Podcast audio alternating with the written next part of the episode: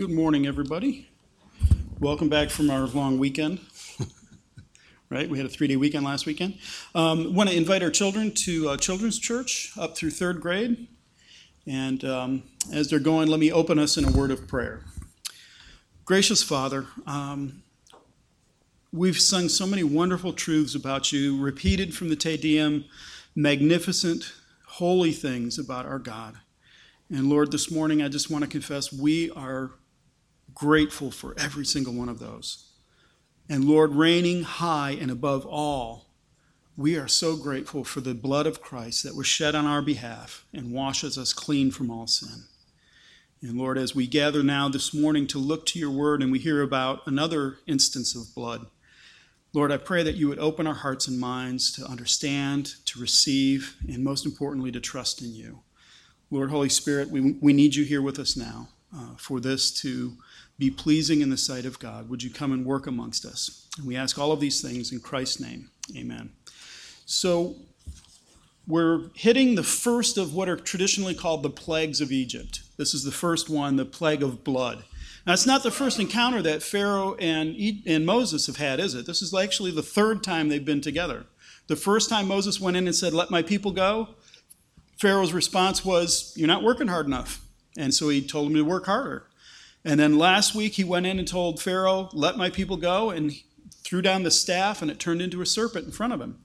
And then their magicians replicated that miracle, but Aaron's staff swallowed all the other ones up. So God is working very patiently. This is what we were saying a couple weeks ago. This is not God's temper tantrum against Egypt. He is working very slowly, very patiently, very methodically to extract his people from Egypt. And so that's where we're at today is now this first of the, the ten, traditionally 10 plagues. And what we're going to see in this is the threat and the promise of a river of blood. There's a threat there, but there's also a huge promise in it.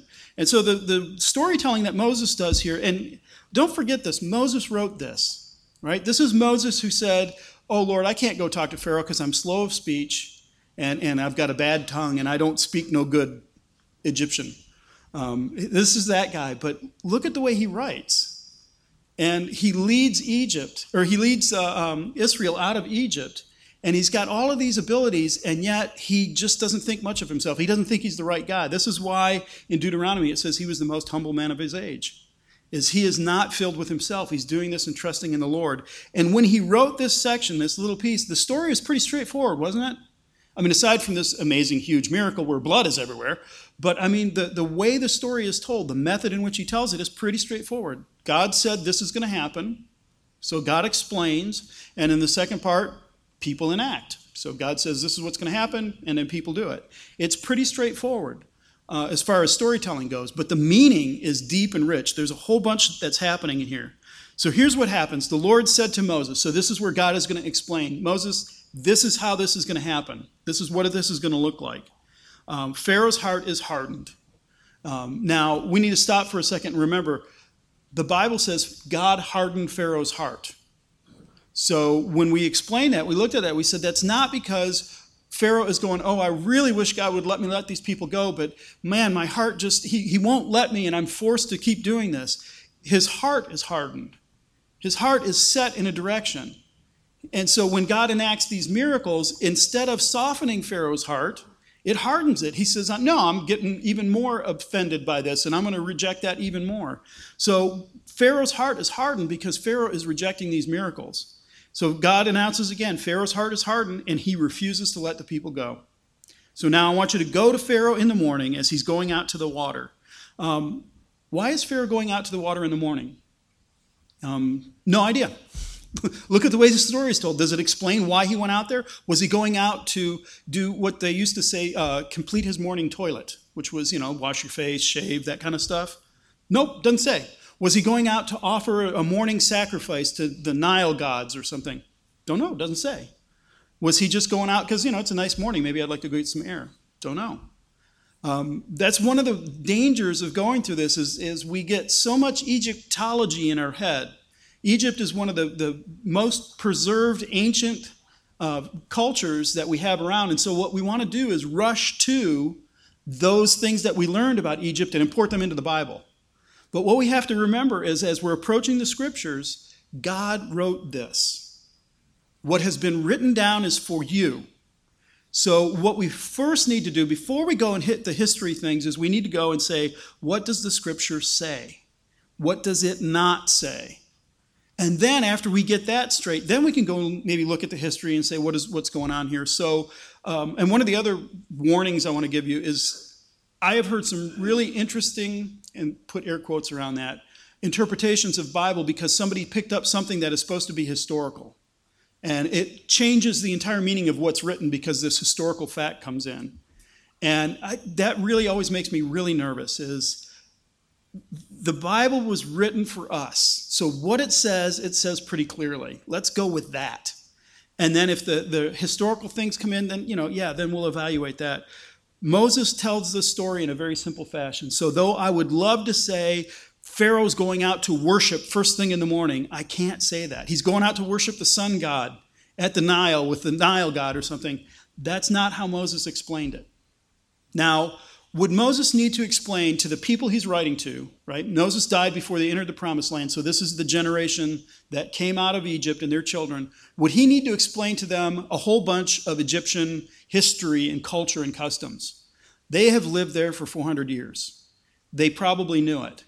So Moses maybe keeps it this simple because his people would understand this. Fine. But did Moses write this only for that generation? The scriptures tell us this is written down for us.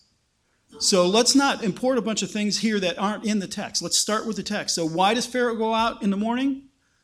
Because Pharaoh went out in the morning. Why does God tell Moses to go meet Pharaoh at that place? Because that's the right place to meet Pharaoh because that's where he's going to be.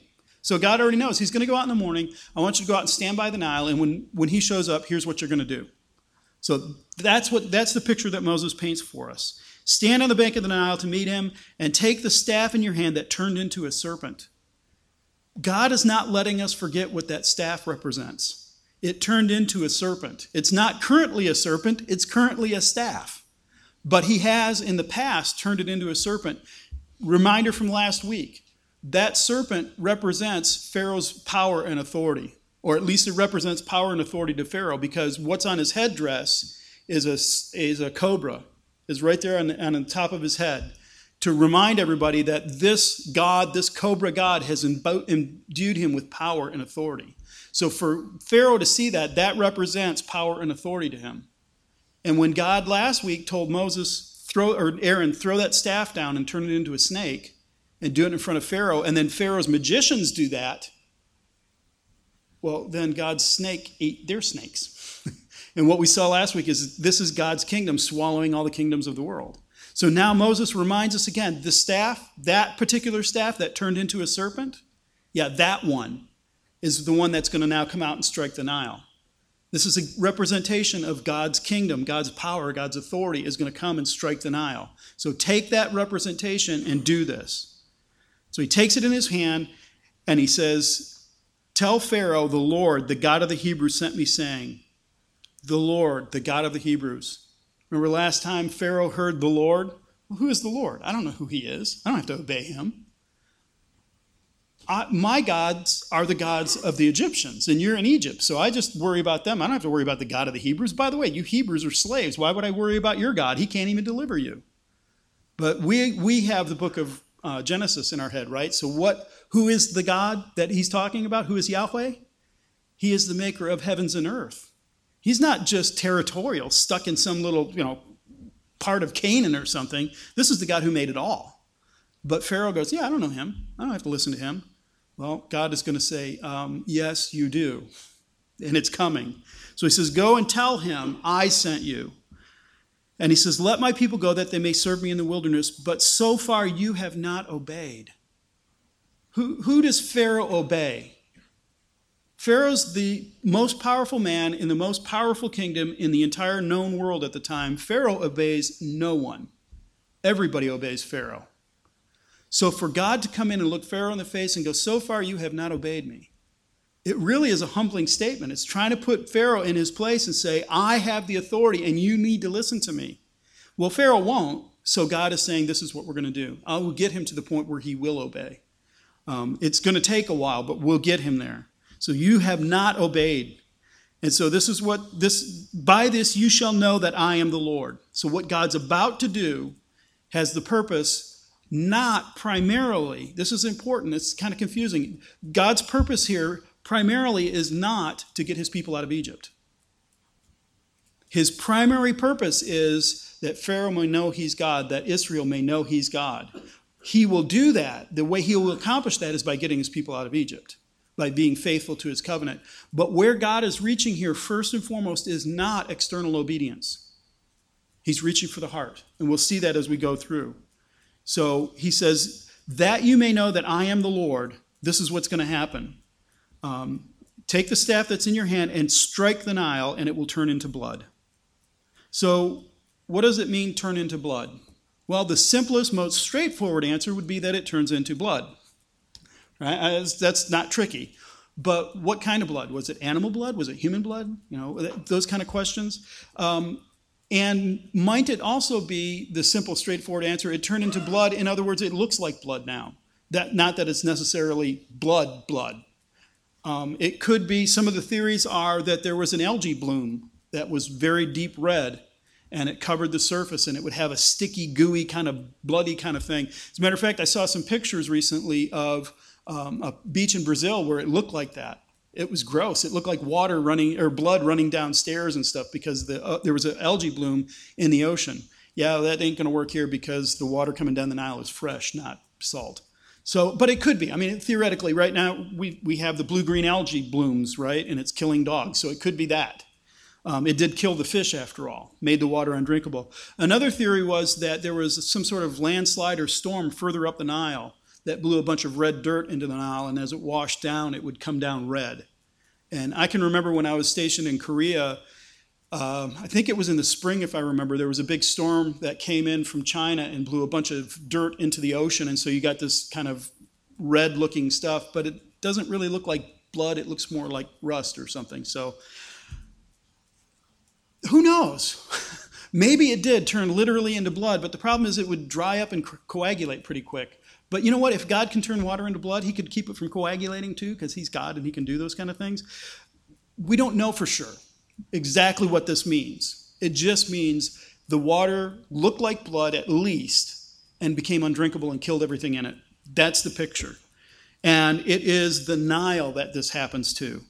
So the, the Lord strikes the Nile and turns it into a river of blood. The fish in the Nile shall die. The chief staple for the Egyptians at that point is fish. Freshwater fish from the Nile, fish from the sea, that was one of their main staples. That's going to die. So, this is the threat so far. The fish in the Nile will die, and the Nile will stink because maybe it was an algae bloom that stank. Maybe it's because it's full of dead fish. Dead fish doesn't smell particularly good. It was out at Lake Elizabeth and when it dried up. And when that thing dried up, it reeked. People around there just hated it. So, yeah, dead fish would really have a good stink to it. And then it says that the Egyptians will grow wary of drinking water from the Nile. So, this is one reason why, why you might say, well, it might have turned into blood, but it might not because they grew weary of drinking water from the Nile. They weren't prevented from it because there was no water in the Nile. So, if it was an algae bloom on top or, or dirt in it, something like that, it, it could possibly make it undrinkable after a while. You drink it for a bit and just like, I can't stand this stuff. Um, I, my grandparents had a 100 acre farm and they had a well in Michigan. And the water that came out was so iron rich. It stunk when you drew it, it smelled kind of sulfury, and it just tasted funky. And I can remember getting there, you know, like I'd go out every summer, and that first week or so, I was just like, I can't take a shower, I can't drink this water. And then by the end, you're just used to it and go, it's water. But this is something the Egyptians could not possibly get used to. This was nasty. Um, here's the other thing. So, if it was some natural phenomena like algae or dirt or something along those lines, that doesn't explain the miracle away. It still doesn't explain the miracle away because when did it happen? Exactly the moment when Aaron struck the water, whatever it was happened, happened. So, the, the, even if you try to explain it by natural means, there's no getting around the miracle. This is huge. This is something that's, that's unique and that has happened. And so that's what he does. He stretches out his hand, and then it says, over the waters of Egypt, over the rivers, the canals, ponds, and the pools of water. So we think of the Nile as kind of this, like on the map, a nice straight line that goes down to the Mediterranean and branches out, and that's it. But reality is there, there were um, all these other little currents that would come off of the Nile. It watered the land. And so these sources, the, um, the rivers, canals, ponds, and, and pools of water, were all feeding off of the Nile. So, what, what Moses is picturing for us here is the complete nature of this miracle. It reached everywhere, it got onto everything. And then it says, um, And there shall be blood throughout the land of Egypt, even in the wood vessels and the vessels of stone. Now, that little phrase sounds pretty straightforward, but it's actually a little bit more complicated than it appears because the ESV snuck in the word vessels. If you read it literally in Hebrew, it says, And it was blood in all the land of Egypt, and in wood and in stone. So, what does that mean? Um, I think um, the best explanation is it is wooden stone vessels. But what about leather vessels? Is it not in that? Why did Moses phrase it this way? What is, what is he getting at? Well, I think because Moses, like I said, is such an excellent writer, I think he's doing two things with this. He's talking about the vessels, but he's also using a phrase that hopefully the, Israel, uh, the Israelites will understand to be something more than that. So that wood and stone, the exact same words are used to describe idols a number of times. So Deuteronomy 29 17 says, and you have seen their detestable things, their idols of wood and stone, of silver and gold, which were among them. And that's not the only example. There's, there was probably about six different examples I could have picked. So it's possible that what Moses is doing is a little double meaning here, saying, yeah, that blood was spread everywhere. It was all over everything, including the vessels of wood and stone, but that wood and stone triggers in their mind, oh, they're idols too. And that's going to be important as we understand the story in a broader context. Um, one of the interesting things is, I didn't make this up, this isn't just me, right? The NIV has a footnote that says, um, uh, where to go, even on their idols. So the ESV translators kind of pick up that wood and stone thing and says it's even on their idols. I read one guy said something about the Egyptians would go in and wash their idols in the morning or something like that. I was like, okay, but that doesn't really help, you know. Uh, they don't have water in them like what's being portrayed. So this is the, the nature of what's going to happen. This blood is going to be everywhere. It's going to contaminate all of the land. And so that's what God had told them. That's what God pronounces to them.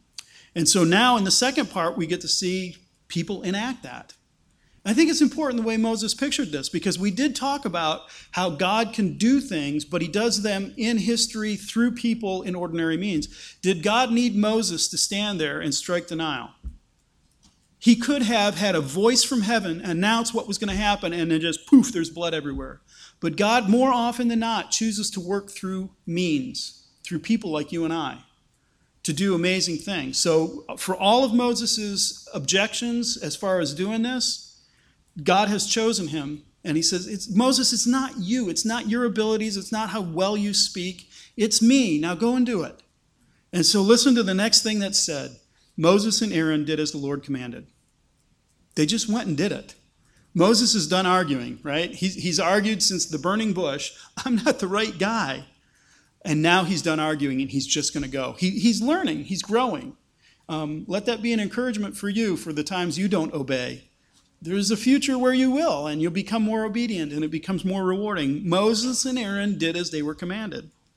So there they go. So, in the sight of Pharaoh and in the sight of his servants, he lifted up the staff and struck the water in the Nile, and the water turned into blood. There it is. So Moses is summarizing at this point. There must have been some dialogue that went on be- before that happened. Pharaoh doesn't get to speak in this. He doesn't get a voice. He is told we are told what he did. So they go out and they strike the Nile and it turns into blood.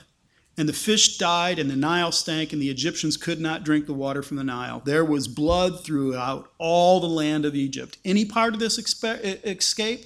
Did any part not get contaminated? everything. One of the things that means is it also happened in the land of Goshen where his people were. So God has not so far spared Israel, has he? The first time Moses goes in and talks to Pharaoh, what did Pharaoh do? Make those Israelites work harder. They want to go take a break. So the people right now are suffering along. And, and this is going to be important as we look through these, these miracles, through these, these plagues, to understand God will spare his people. But sometimes we participate with it as well. So we'll, we'll get that as we go through. We'll pick up more of that as it goes. So that's what happens, but the magicians of Egypt did the same by their secret arts. Now, one of the questions that hopefully you're asking yourself right now is where'd they get water? How did they get? I thought water everywhere was contaminated. It all turned to blood. How did they unturn it from blood and then turn it back into blood? Well, what God is saying is that all this water from the Nile is turned into blood. Is that the only place you get water? What about digging a well? Now, you didn't have to around the Nile because there was plenty of fresh, clean water coming from the Nile, but there could be other sources of water. As a matter of fact, at the very end of this, it says that the people went to the Nile and dug. So they dug down to get below the water table so that there would be the natural filtration of the, the ground on the water, and so they would get water from that because they couldn't drink it straight out of the Nile. That's another reason I think it might not be actual blood that the Nile turned into because no matter how much filtering you do, you're not going to get water out of Blood River. You know, it's, it's going to be very little that's going to come through. So it's probably something happened to the water to make it undrinkable, and the, the natural filtration took care of it. So they got water from somewhere. Um, it came from someplace. Um, and what they did is they did the same thing, but they did it by their magic arts again. You remember last week when they turned their staff into snakes? They had to do their incantations and their amulets and their magic powders and a little boogie dance to make them turn into snakes. And poof, it happened when Aaron just went clunk, threw his staff down, and it turned into it. Same thing here. What did, what did Aaron do to turn that river into blood? He just reached out and smacked it. Poof, there you go. These guys have to get some water and they do their little magic arts, their secret little things. And there, we turned it into blood. Um, so I touched on it last week. I'll just touch on it real quick. Did they really turn it into blood? Did they really perform a miracle? Possibly. It could be. It could be a demon came and said, Yeah, let's make sure they look good here. It could be that they had a little packet of stuff up their sleeve and went, Poof, ha, look, it's blood. Ooh. You know, a little sleight of hand. Went to the magic castle and learned some stuff. You know, it could be something like that. Doesn't matter. It doesn't actually at the bottom matter. What matters is Pharaoh looked and went, Yeah, they can do it too. Big deal. It's not a miracle. I'm not listening to your God. And that's what's pictured here is Pharaoh's heart remained hardened and he would not listen as the Lord had said. Pharaoh turned and went into his house. So he stands there, he sees the Nile turn into blood, he sees his magicians do their little magic act, and he just turns around and goes home. How cold hearted is that? This is, this is a human heart that is rock hard. I am not impressed. Um, not really thinking about his people. Where are my people going to get water? I don't care if there better be water in the palace in the morning or somebody's going to lose their head. He is just so cold hearted. So don't feel sorry for him yet. he, he's, he's got a long way to go. And so he turns and he goes into his house and did not take it to heart. And then the Egyptians dug along the river to get water because they couldn't drink the water from the Nile. Pretty straightforward story, right? Aside from this gigantic, huge miracle, it's a pretty straightforward telling of the story. So, what does it mean? What, what's behind all this? Um, well, first of all, as we branch into these plagues, we have to remember what these plagues are. Are they just a tool for God to extract his people, a, a, a wedge or a lever to get them out?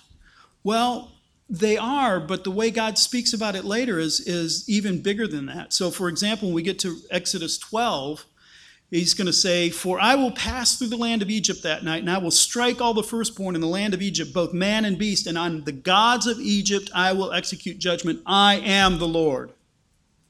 So, what God is doing here is not just get my people out, though that's not a small thing. What he is also doing is in these miracles, in these plagues, he is executing judgment judgment on Egypt and on their gods. He is bringing down judgment on their gods. And it says it again in, Numbers 33 while the Egyptians were burying all their firstborn, whom the Lord had struck down among them, on their gods also the Lord executed judgments. So, what we have to see here is this is God wrestling with Pharaoh to establish himself above all the gods. He is wrestling with Pharaoh to establish himself above all kings. He is, he is moving Pharaoh to establish himself above all lords. There is no one supreme above God. So these, these miracles are judgments. first and foremost. And they are judgments not just on Egypt, but also on their gods. So think about that river. It, it turned into a river of blood. The Nile became a river of blood. Why blood? Why didn't he just dry it up like he did with the, uh, the Jordan? Stood that up and, and dried out a whole big spot. He chose to do it with blood because the miracles are something he's doing on purpose. These aren't arbitrary things that are happening, these are his purposes. Now, when we think of blood on this side of the cross, what do we think of? We sang about it. We are atoned by the blood of Jesus and praise God for that. 1 Peter 1:18, knowing that you were ransomed from the futile ways you inherited from the forefathers, not with perishable things such as gold or silver, but with the precious blood of Christ, like that of a lamb without blemish or spot. We were redeemed by the precious blood of Christ. 1 John 1:7, if we walk in the light as he is in the light, we have fellowship with one another, and the blood of Jesus, his son, cleanses us from all sins. And we are right to think that. We are right to assume when we think of the blood, we are covered by the blood. We sing hymns about being washed in the blood of Christ. And thank God we are. But why is it blood that atones for us? Why is it blood that washes away our sins? And that's the other half of the image of blood. Blood is also a picture of judgment. It's also a picture of life being spilled. So the first place you can think of that blood is brought up is the first gigantic, huge judgment against mankind. It was the flood. After Noah enters the ark and the flood subsides, God calls Noah out of the ark and he establishes a covenant with him. And part of his covenant, he says, Every moving thing that lives shall be food for you. As I have given you the green plants, I give you everything. But you shall not eat flesh with its life, that is, its blood. And for your lifeblood I will require a reckoning. From every beast I will require it, and from man. From his fellow man I will require a reckoning for the life of man. Whoever sheds the blood of man, by man shall his blood be shed. For God has made in, or for, um, for God made man in his own image. So, right there, you see this judgment idea. If you kill somebody, if you mar the image of God, if you spill their blood, your blood is required. And what we'll see later on in the, in the law is if an animal kills a man, that animal's blood is required. So, this blood is a requirement. At this beginning, just kind of beginning to sketch it out in the Bible. Where's the other place in the Bible that you, I don't know if you'll even think of this, where you hear about a river of blood? Uh, just a huge stream of blood. It's at the other end of the Bible. It's at, in the book of Revelation. Revelation chapter 14. The angel swung his sickle across the earth and gathered the grapes of the earth and threw it into the great winepress of the wrath of God. This is not angels making wine. This, this sickle that swings through the earth and harvest catches up all those evil people and pulls them away and takes these people and throws them into the winepress of God's wrath. And I can say that because listen what comes next. And the winepress was trodden out the, outside the city, and blood flowed from the winepress as high as a horse's bridle for 1,600 stadia. So the river of blood there is a perfect picture of God's judgment. That sickle coming down and swinging through the earth is gathering up all the grapes of wrath all the, the grapes that will be trodden in the press, all those who have been opposed to Christ and to his church, and thrown into the winepress of God's wrath and trampled until their blood runs as high as a horse's bridle, which is probably about here, for a roughly uh, 300, oh no, 184 miles. That deep for 184 miles. Do you get the graphic picture of that? By the way, this also really defeats that idea of the God of the Old Testament is really mean and ugly, and the God of the New Testament is really nice. Vengeance is vengeance. Justice is justice. Judgment is judgment, and it's coming. So that picture of that river of blood is talking about judgment. And that's why, if, if we don't get this part, we won't understand why Jesus' blood atones for us. Is judgment for sin is the shedding of blood. It is the pouring out of God, blood. God will require that. And the alternative to that is someone else sheds the blood for you. So, as they've been learning about in Hebrews, there's a sacrifice that comes into the temple, and you cut the, the animal's throat and you pour out its blood, and that would atone for that sin. But the problem with it was it only did one. So you would come back the next day, and the next day, and the next day, and you'd see this stream of blood pouring out.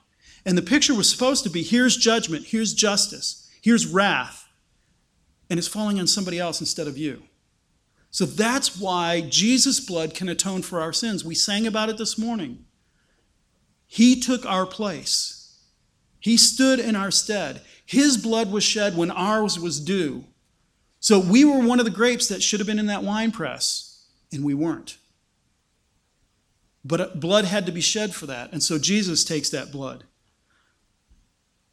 And, and the big thing here is that Jesus' blood is not just reconciling a few people. It reconciles everything. 1 Corinthians 1 19. For in him all the fullness of God was pleased to dwell, and through him to reconcile to himself all things, whether on earth or in heaven, making peace by the blood of his cross. Peace through blood for everything on heaven and on earth. Now, reconciling in that case might be being reconciled to judgment. You have rejected the offer of Christ. The reconciliation now is not his blood, but your blood. Or we get this beautiful promise of how would you like, instead of your blood being shed, to claim that Jesus shed his blood for you? That's, that's the other alternative, is the reconciliation through the blood of his cross. So, how does this fit in with, with Pharaoh in all of this? Well, this, this river of blood is, in the immediate sense, it's a striking against Pharaoh's power. Pharaoh made all of his money off the Nile. That was the lifeblood, literally, of Egypt. As the, the Nile flooded and overran its banks, the silt would flow out into the, the uh, fields around it. And as the Nile went back down, it would leave this silt and make the rich or the ground rich and fertile so that they could grow.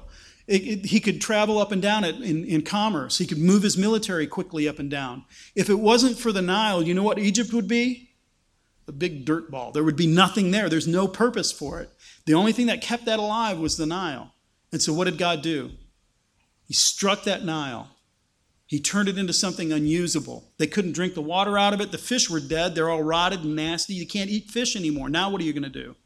He's demonstrating to Pharaoh his authority. He pictured it with the serpent and, you know, strike, or the, the uh, staff turned into a serpent. He pictured it there. Now he's beginning to demonstrate it. I have authority over the Nile. I have the authority over the way that you make money. I have the authority over your power, over your authority. I'm over all of that. So he strikes it with that, uh, with that, um, that blood and turns it not just limited to that little Nile thing, but to the whole area is now turned to blood. And what struck it? Again, that symbol of God's authority, that's that staff that turned into a serpent. So that's why Colossians, a little bit later, talks about Jesus says he disarmed rulers and authorities and put them all to open shame, triumphing over them through him. God defeated rulers and authorities. What rulers and authorities? Who are they? Oh, yes, all rule, all authority. Jesus defeated them and triumphed over them through his blood. That's the context this is in, is through the blood of his cross. By dying and rising again, he defeated not just earthly authorities, but heavenly authorities too. So those idols, remember we talked about the stone and, and um, wooden stone was kind of a picture of idols? And that blood was on them somehow too. It was involved in that. Jesus has defeated all those idols too. He's, he's robbed them of all their ability. It was through his blood. So is that a fair jump to go from the Nile turning to blood to Jesus? Or did I just kind of like preempt the whole thing and jump ahead? Well, don't forget why this was written. 1 Corinthians chapter 10. These things took place as examples for us, that we might not desire evil as they did. In chapter 10 of 1 Corinthians, Paul explains a handful of events from the Exodus and he told us they were written down for our or they were examples to us. In verse 11 he says now these things happened to them as an example but they were written down for our instruction. So i don't think i'm cheating by grabbing the blood nile and bringing it to the picture of the blood of the cross. Those things these things that we're working on were written for our instruction. They were written to us. So that's why we can do that. So blood is both a threat and a promise here the blood of the Nile pictures the threat, the threat of judgment. the threat of being thrown into the winepress, the threat of God's wrath. It pictures that threat. If Pharaoh was wise, he would heed that warning.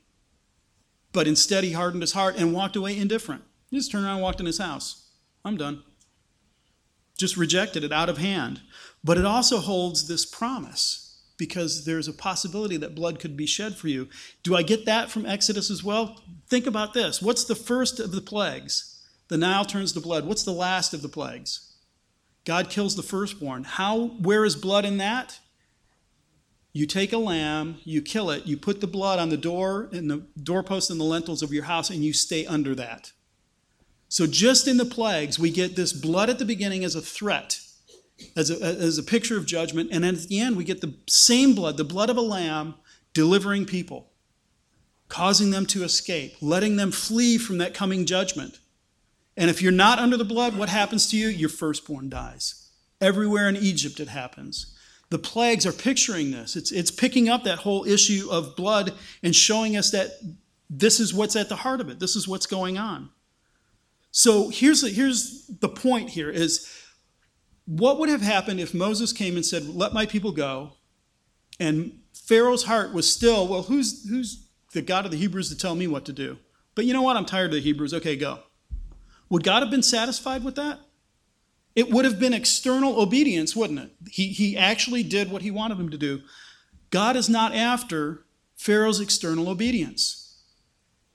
The, the deliverance of the people of Israel is a secondary issue for God. What God is actually after here is Pharaoh's heart. Listen how many, it comes up twice in just in this section, but it, it echoes throughout the whole um, story of the Exodus uh, that Pharaoh's heart is hardened. Uh, 714 moses uh, lord said to moses pharaoh's heart is hardened he refuses to let my people go 722 the magicians did the same pharaoh's heart remained hardened and he would not listen to them. But where did this start? I want him to know that i am god. God is after not first and foremost our external obedience. It is possible to, to walk a good walk and to look a good way. God is not interested in that first and foremost. What he wants first and foremost is our heart. A heart that delights in him, that loves him, that finds him satisfying. And the result of that will be, well, of course I'll let Israel go. The result of that will be, of course I will let that sin go. I love the Lord. Why would I not do that? But, but what we can do is we can, we can repent of a sin and say, oh, that was terrible. What we're repenting of is I got caught doing it. I really look bad now. Instead of, Lord, I have done something that offends you. I have done something that drives me away from you. I have done something I know you do not like. And I love you and I want to be more like you. I want to head in that direction. So repent of your repenting. Repent that you didn't repent the way you should repent. That's what Moses, or that's what Pharaoh's problem is, is God is wanting his heart and is working on that, but Pharaoh keeps hardening it. He keeps turning away from him. So obedience is not the goal, obedience is the fruit. The goal is the heart. And so one of the things that was mentioned again, the stone and the, and the wood, was potentially idols. Here's the danger with idols idols turn you selfish. Because why do you approach an idol? Why would they approach an idol? Well, I want something. So I'll do this thing for the idol and then it'll give me something. It's not a love and a devotion to the idol unless the idol delivers. So maybe I'll worship the Nile and, and it will give me what I want my power and authority. Who's at the center of that equation? The Nile? Me. I get what I want. It's the most important thing for me. The gospel does the exact opposite. The gospel says, you know what? You really are that bad. You really are. You, you really do deserve the wrath of God. And it doesn't make it simple or, or, or, dumb it down. It just says this, and by the way, this is how bad it is. The only one who could shed their blood for you was not a lamb or a goat. That wouldn't be sufficient. The only one who could shed your blood, their blood for you to atone for your sin because it is so grievous is the Son of God come in the flesh. That's the only way it was doable. So in the gospel, instead of being interested in ourselves at that point, the story for ourselves is you really are not that interesting. It is look at a God who came after you. Not a God sitting in a, temple, but a God who came after you, who came to earth for you, who came and shed blood for you. That's the God that will set you free from that selfishness. It'll turn your heart away. And so this blood is against Pharaoh, but the promise is for God's people. The promise of deliverance from that is for God's people.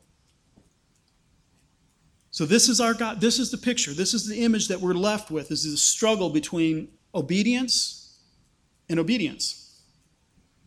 It's not between disobedience and obedience. Are you going to obey or are you going to obey? Are you going to obey because I finally grind you down, wear you to the point where you actually do what I'm asking you to do? Or will you obey out of a love for me, out of knowing me? So, this is that picture of that blood. It, it, it's a stark reality. It reminds us that judgment is coming. We said that last week when we looked at the, the kingdoms of the earth being swallowed up by the kingdoms of God. That's a future event that we're looking forward to. Part of that is judgment. You can't get to Revelation 21 without going through Revelation 19. Sorry. You, you have to get there. Revelation 19 is the judgment on the nations before we get to the point where the kings bring their glory into the temple or into the, uh, the New Jerusalem. So there's a day coming, there is a place coming when judgment will happen. So the question that sits before us today is whose blood will be shed for you? In that day, in that moment, when God says, Here's everything you've done, here's who you are, down to the deepest part of your being, and you have, an, you have a debt, you have an, something that is owed, and it's a blood debt. Whose blood will you say, Lord, here it is? Yours? It won't be sufficient, it won't last. The, the invitation here is to do what Pharaoh refuses to do and to say, I'm claiming the blood of somebody else instead of being indifferent to it and going, ah, it's, you know, future event, I don't care. The, the picture here is there's an urgency, there's a need now. So will you claim the blood of Christ? It's God who gives life to all things. He, he's the one who has given the life. He has taken, he can take the life. The life is owed to him. It's your breath in our lungs. We just act like it's ours. This is a life that God has given, He has freely bestowed on you. He may require any payment for it that is right. So, are you going to squander it or are you going to use that life for Him? Are you going to give that to Him? The blood of Christ cleanses us from all sins. And the other important part of that is it does that by giving us a new heart as well. When Jesus died, He said, I'm going to prepare a place for you and I'm going to come back. It's good that I go because if I don't go, the Comforter won't come. And he's not talking about a blanket, he's talking about the Holy Spirit coming to you. He says, if he doesn't come, you're lost because it's the Holy Spirit that comes and gives you a new heart. Changes the heart from stone, like Pharaoh's, to heart of flesh that says, No, I love God. It's the Holy Spirit that comes and sheds abroad the love of God in our hearts. That's through the blood of Christ. We didn't get there by bypassing the cross. We got there through the cross because it's the cross that reconciles all things together. That's, by the way, why Satan would try to tempt Jesus by saying, Hey, let's shortcut the cross. We'll just skip that part. If you just bow down and worship me, I'll give you it all. I'll hand it over to you right now. You can have it all. Because if it wasn't for the blood, there'd be no reconciliation. There would be nothing for Satan to give to Jesus except a pile of ashes. The blood was necessary, the blood was part of it. So the first miracle, being a river of blood, holds the threat of judgment and the promise of deliverance. They're both extended to us. Which will you take? Let's pray. Lord, I just want to ask that you would soften every single heart. Lord, that the, the miracles that we read about, the miracle of Christ, the miracles we see in other people's lives, the miracles we see when the sun goes down and the stars fill the sky, these common everyday miracles and these outrageous once in a million years, once in a creation miracles. Lord, would you cause them to work in our hearts for your purpose of softening and not for hardening? Lord, I pray that this river of blood, this, this mighty river that charges through this powerful land, would be an image to us of the coming judgment And Lord, that we would flee to you not just from fear, but also from love, that you would offer to us a way to escape. You would offer us a way out. And Lord Jesus, thank you that that escape is not trivial, it's not minor, it's not works that we do or sacrifices that we offer or feelings that we muster, but Lord, it is you. You came for us. You are the Passover lamb. You are the blood on our doorposts so that we escape the blood of the Nile. Lord, soften our hearts, all of us, to this glorious gospel message and help us to see and to understand your love for us in Jesus. We ask in his name. Amen.